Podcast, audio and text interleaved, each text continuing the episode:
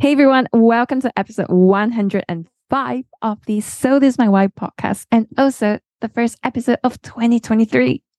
I'm your host and producer, Ling Yah, and because it's the very first day of 2023, I'm doing a sneak peek episode. Here, I'm going to be showcasing some of the highlights from the fantastic guests that we've got onto this episode. To reach your appetite, and let me warn you, it's a great lineup and extremely varied. First up, we have Zev Desmond, head of digital natives, startups, and unicorn for Asia at Zoom. And he shares why the French education system is violent. The French education system or even culture is still based on elite. Okay. And that's basically from Napoleon Bonaparte. So early 19th century, where he created what we call the Grandes Écoles, so prestigious schools. If you want to succeed in France or you want to do the highest ranking studies, you do actually one of those Grandes Écoles, like Polytechnique, both engineering or business, but mainly engineering. So if you're not fitting into this, you are a failure. In my view, it's a very violent education system. If you're not fitting into the mold, if you're not good at math or physics, you are a failure. And failure is not good connotation. It's like you should always succeed in your life. And it's completely the opposite of the American way. You know, it's like the Americans are saying actually failure is just a, a, synonym of experience. That's almost like a trauma on the succeed or failure component from education system. We've also got Jarrell Sebastian, one of the biggest YouTubers in Malaysia with over 4.23 million subscribers.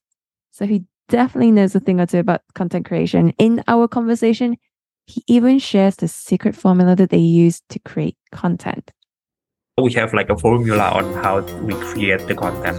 One of the things that we really like a lot is like using analogy because like when you explaining things like the economic terms, science, it's just like another planetary kind of language.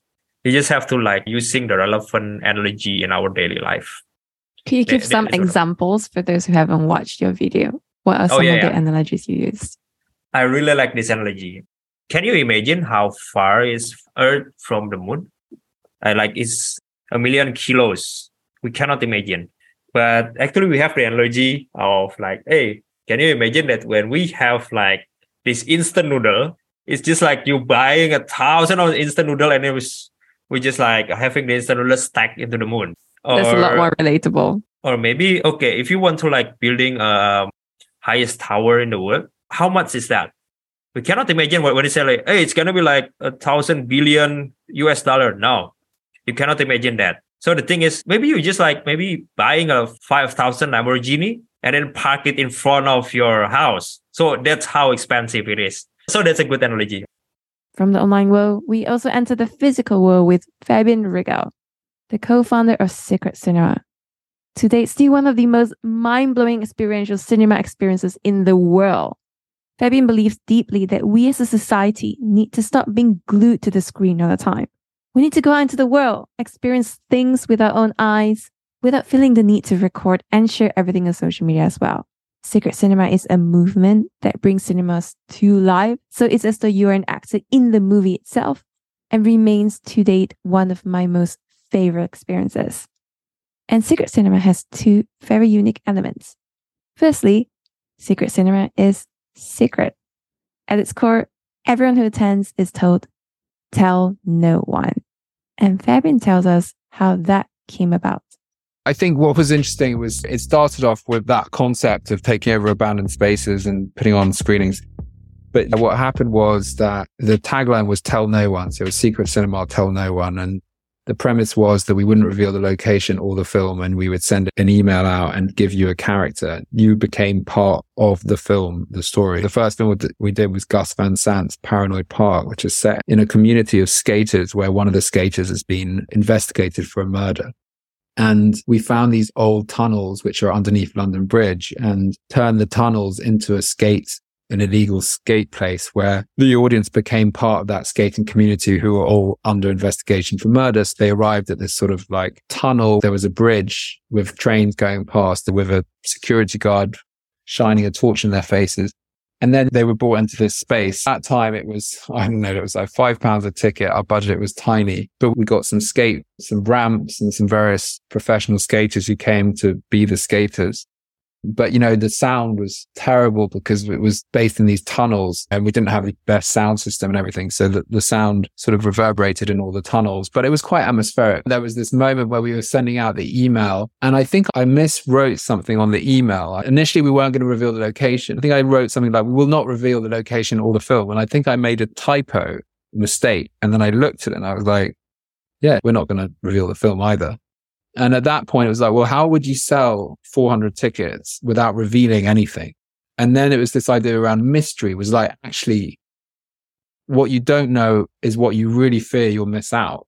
You really care about things when they're secret, you know, and it's a lovely thing when someone does a surprise for you. They really think about it. Like, how would we create a surprise party for this person? Or how would you make a mixtape for someone that you love where you really think about what they're going to feel?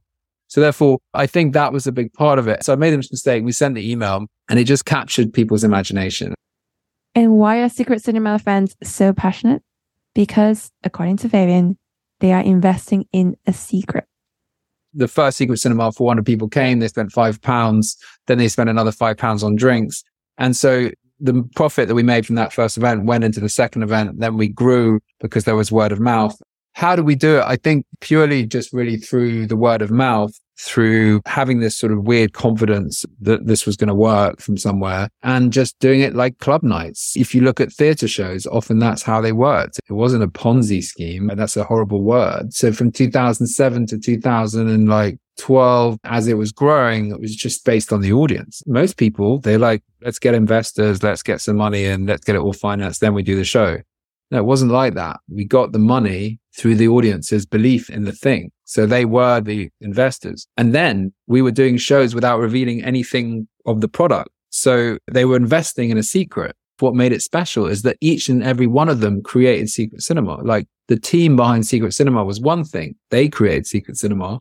But the second part of it was that the audience became participants in it. In the early stages, they facilitated it. And the weirder we got, the more they loved it. You know, occasionally they didn't like everything we did, but most of it they were sort of down with. And even when we got it wrong, they accepted that we were pushing things in a direction that other people hadn't pushed for some time. Apart from secrecy, there's curiosity. A common theme you'll find with most steamy guests. They weren't born knowing exactly what they were meant to do with their lives. They were curious tried and broke many things, then tried again. And it's the same with Michelle Toh, writer and reporter at CNN in, in, in Hong Kong.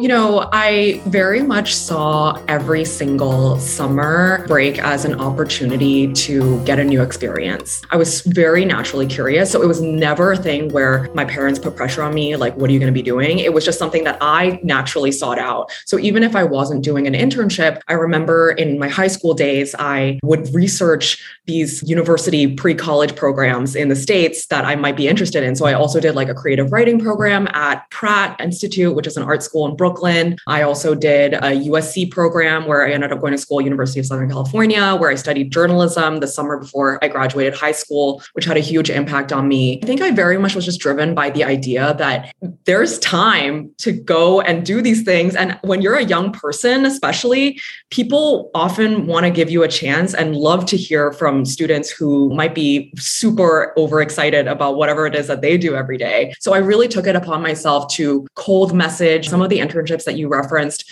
were literally a product of me just kind of online Googling who works at SCMP and how do I get a hold of them. Apart from curiosity, you also need humility and the willingness and acceptance that every beginning is small. And that's precisely how Inara Nazarova, VP of Metaverse at Hype, built her career.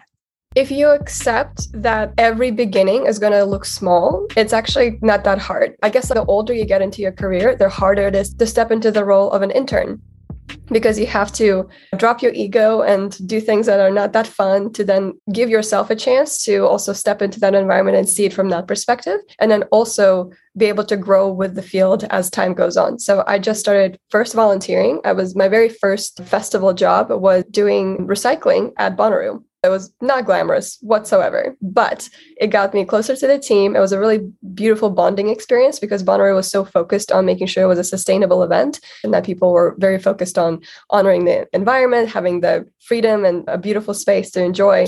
So that was a really beautiful mission to be part of. And from that point on, I got to know the team. I was pretty good at taking pictures, and then I was able to kind of lend my artistic services and see where they could use me.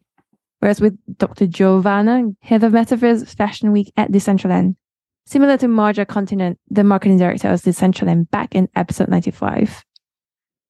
Dr. Giovanna considers her career to be a portfolio of experiences.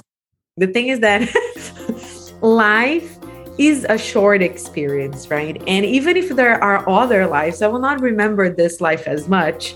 So I want to make sure that I have a portfolio of experiences that really enrich my soul, my mind, and I have left at least this multidisciplinary legacy about what I tried. You know, I'm a person that regret what you tried, not what you gave up on, right? Don't give up, try.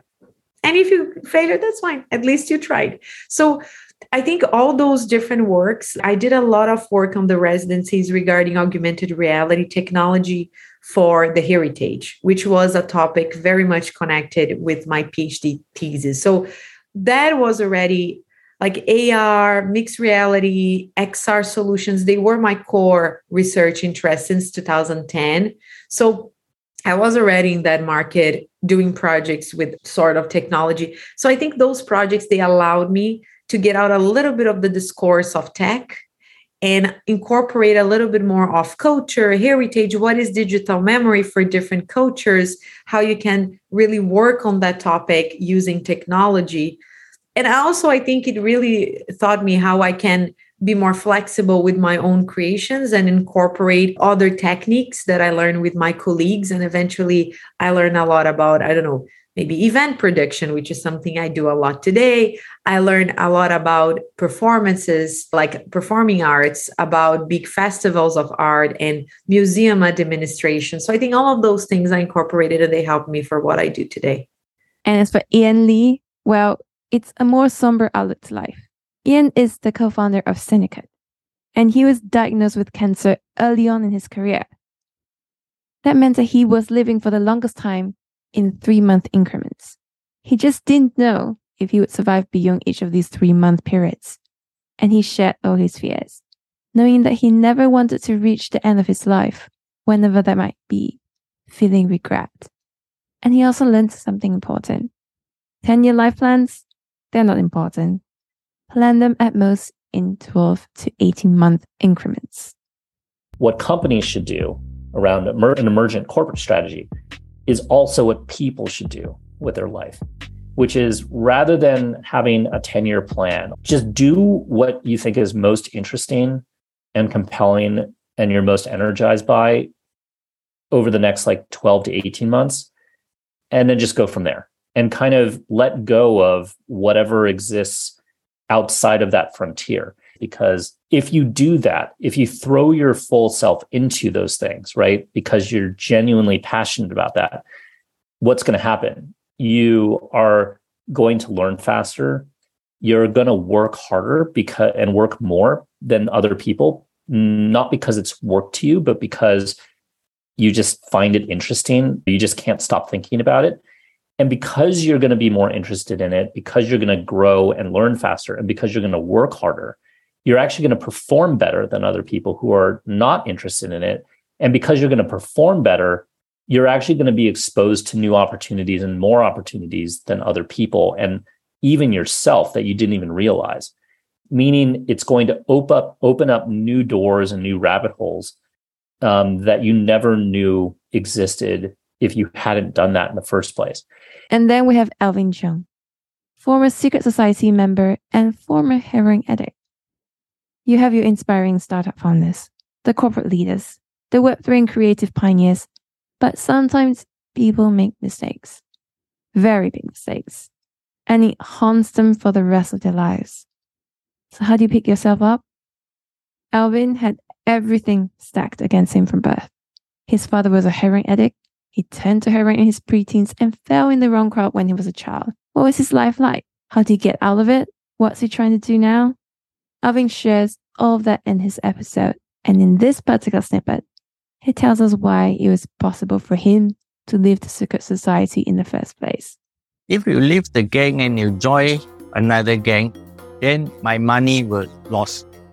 Right? You are helping someone to make the money because of your contact. Then I have lost quite a big of a, a big amount of revenue, which is you are the one who bring in every year. That's why they will not let you go. They will rather you vanish. So these are all, the only people that it's hard to leave the gang.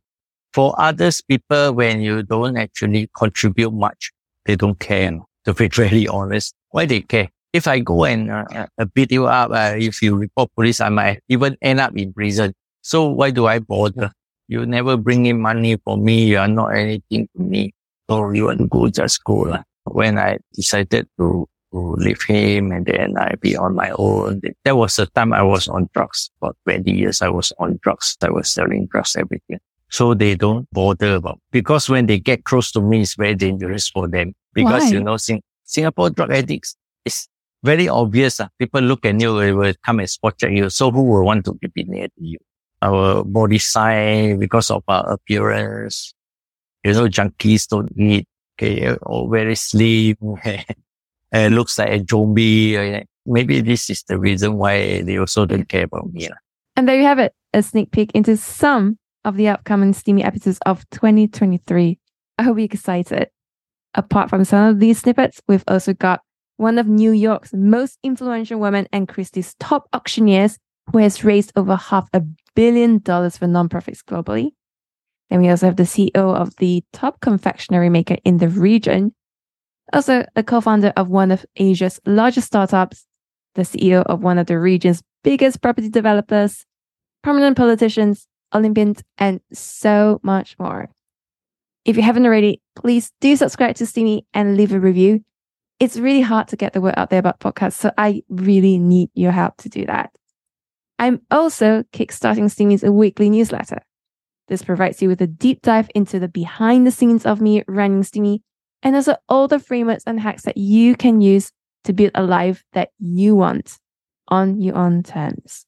The links are all in the show notes. Check them out, and we'll be back next Sunday. See you then.